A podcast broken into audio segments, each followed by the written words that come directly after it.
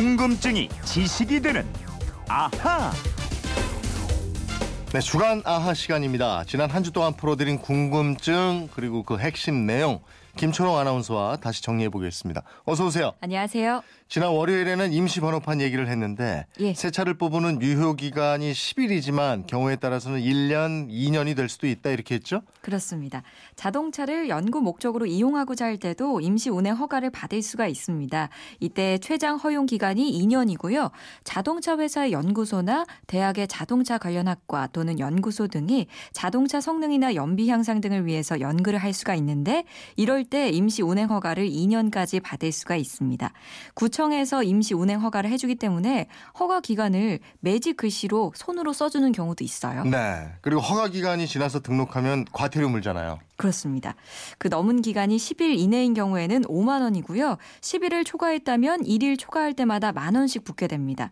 그리고 임시 운행 허가 목적을 위반했을 때도 과태료가 50만 원입니다. 네. 화요일에는 실험 동물에 대해서 특히 쥐가 왜 실험용으로 많이 활용이 되느냐 이런 궁금증 풀어드렸어요. 예, 실험 동물에는 쥐를 비롯해서 뭐 기니피그, 햄스터, 고양이, 개, 돼지, 토끼, 새, 원숭이 등등등 참 많은데요. 이 국내 실험 동물 가운데 약 85%가 생쥐입니다.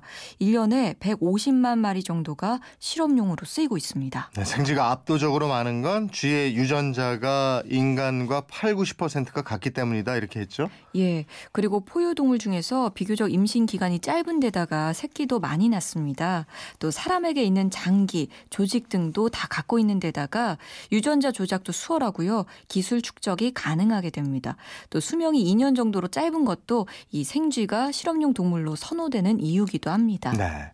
정인성님은 인간을 위해 희생한 니들 참 미안하고 고맙구나 하셨고 KT 써님은 하나하나 알아가니 재밌습니다. 이런 네. 반응을 주셨는데요. 에, 같이 참여해 주시는 여러분 고맙습니다. 수요일에는 현수막과 플래카드에 대한 궁금증을 풀어봤어요. 맞습니다. 우리는 현수막과 플래카드를 같은 뜻으로 쓰고 있는데요. 영어의 원래 뜻을 비교해 보면 차이가 있습니다. 즉 우리말 현수막은 정확한 영어로는 배너고요. 우리나라에서는 플래카드라고 부르고 있습니다. 그런데 국립국어원에서 플래카드를 현수막이라고 순화했으니까요. 이 플래카드 보다는 현수막이라는 용어를 쓰는 게 더 낫다. 이렇게 정리할 수가 있겠습니다. 네. 그리고 불법 현수막을 설치했다가 적발되면 과태료를 물어야 되는데 하루에 500만 원 이상은 못 물린다 이렇게 했죠? 예, 그래서 일부 건설업체 등이 수천 장의 현수막을 내걸고 광고를 하기도 합니다. 설령 과태료를 내더라도 효과가 괜찮다고 판단하기 때문인데요. 그래서 과태료를 더 올려야 하지 않냐 이런 지적도 있습니다. 네. 목요일에는 자동차 전조 등하고 안개 등의 차이점을 설명해 드렸어요. 예, 전조 등, 헤드라이트는 앞을 좀 멀리 비추는 등입니다. 직선으로 먼 곳을 비추는 성질이 있는 전구를 사용해서 상향등이죠. 이 하이빔이라고 하는데 전방 100m 거리에 있는 물체를 확인할 수 있는 밝기가 필요하고요. 아래쪽으로 비추는 하향등, 로우빔은 40m를 비출 수가 있습니다. 네. 반면에 안개등은 가까운 곳을 넓게 비추는 전구를 쓴다고 얘기했죠? 예, 안개등은 주로 노란 빛을 쓰는데요. 노란 빛이 파장이 길어서 멀리서도 눈에 잘 띄기 때문입니다.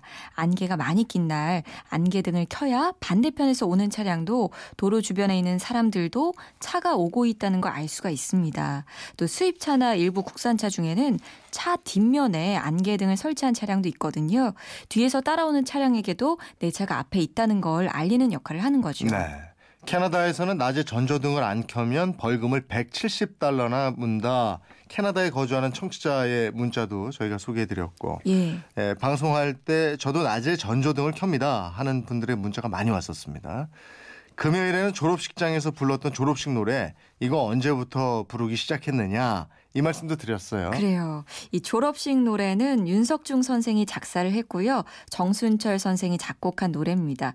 1946년 6월 5일 윤석중 선생이 문교부 편수국장의 급한 부탁을 받고 그날로 만들었고요. 네. 그 다음 날인 6월 6일에 6월 6일에 전국 초등학교에 배포가 됐다. 이런 일화도 말씀드렸습니다. 하루에 만들고 그 다음 날 배포하고 네. 정말 빠르게 이루어졌고요. 네.